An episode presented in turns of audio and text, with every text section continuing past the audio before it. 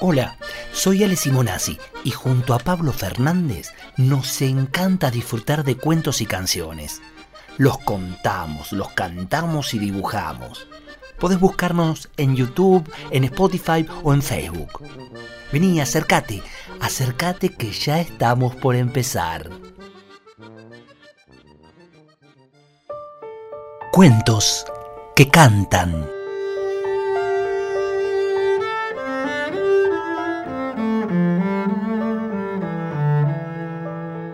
Nicolás es hermano de Ana.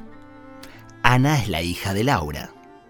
Laura es la esposa de José y la hermana de Clara.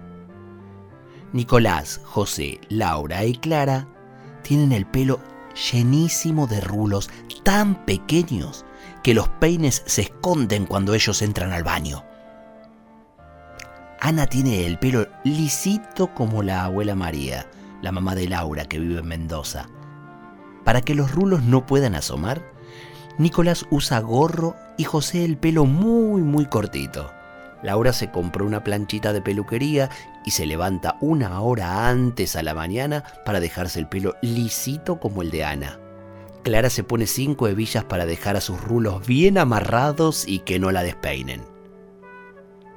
Ana, en cambio, mientras está en la escuela, se la pasa enroscándose el pelo con el dedo con la esperanza de armar un rulo duradero.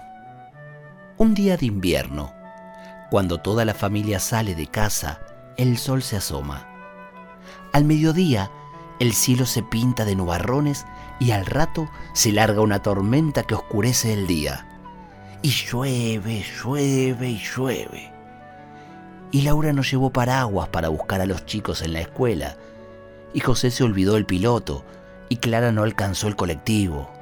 Cuando llegaron a casa, todos estaban empapados y corrieron a cambiarse la ropa. Nicolás hasta tuvo que sacarse el gorro para ponerlo a secar.